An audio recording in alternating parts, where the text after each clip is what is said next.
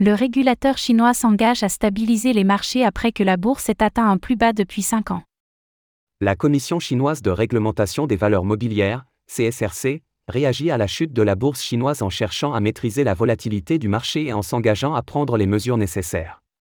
Cependant, les détails des actions envisagées par le régulateur demeurent vagues, laissant les investisseurs dans l'incertitude quant à l'avenir de l'économie chinoise, d'autant plus que le géant de l'immobilier Evergrande a récemment officialisé sa faillite.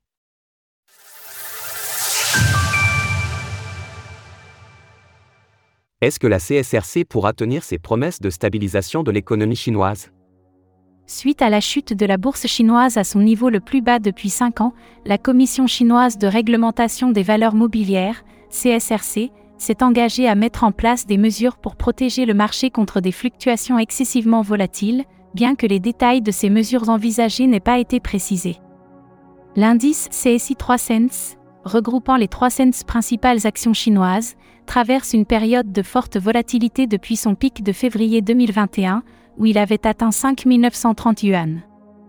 En l'espace de trois ans, environ 7 000 milliards de dollars de valeur ont été effacés, avec un cours actuel du CSI 300 à 3200 yuan, soit une baisse de 46%. Déjà à la fin du mois de janvier 2024, la CSRC avait tenté de freiner la chute des marchés chinois en limitant les possibilités de prise de position short. Malgré cela, ces mesures n'ont pas réussi à stopper la chute des cours, probablement entraînée par la faillite d'Evergrande, le géant de l'immobilier chinois.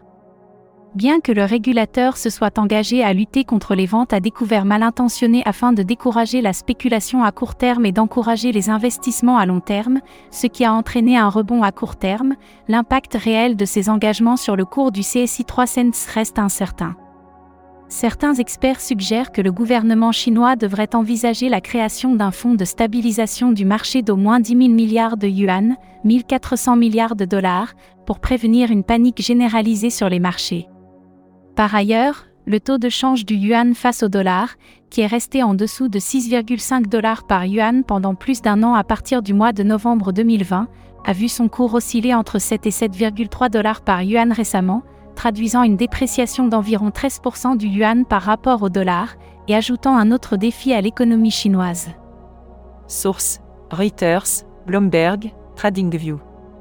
Retrouvez toutes les actualités crypto sur le site cryptost.fr. Música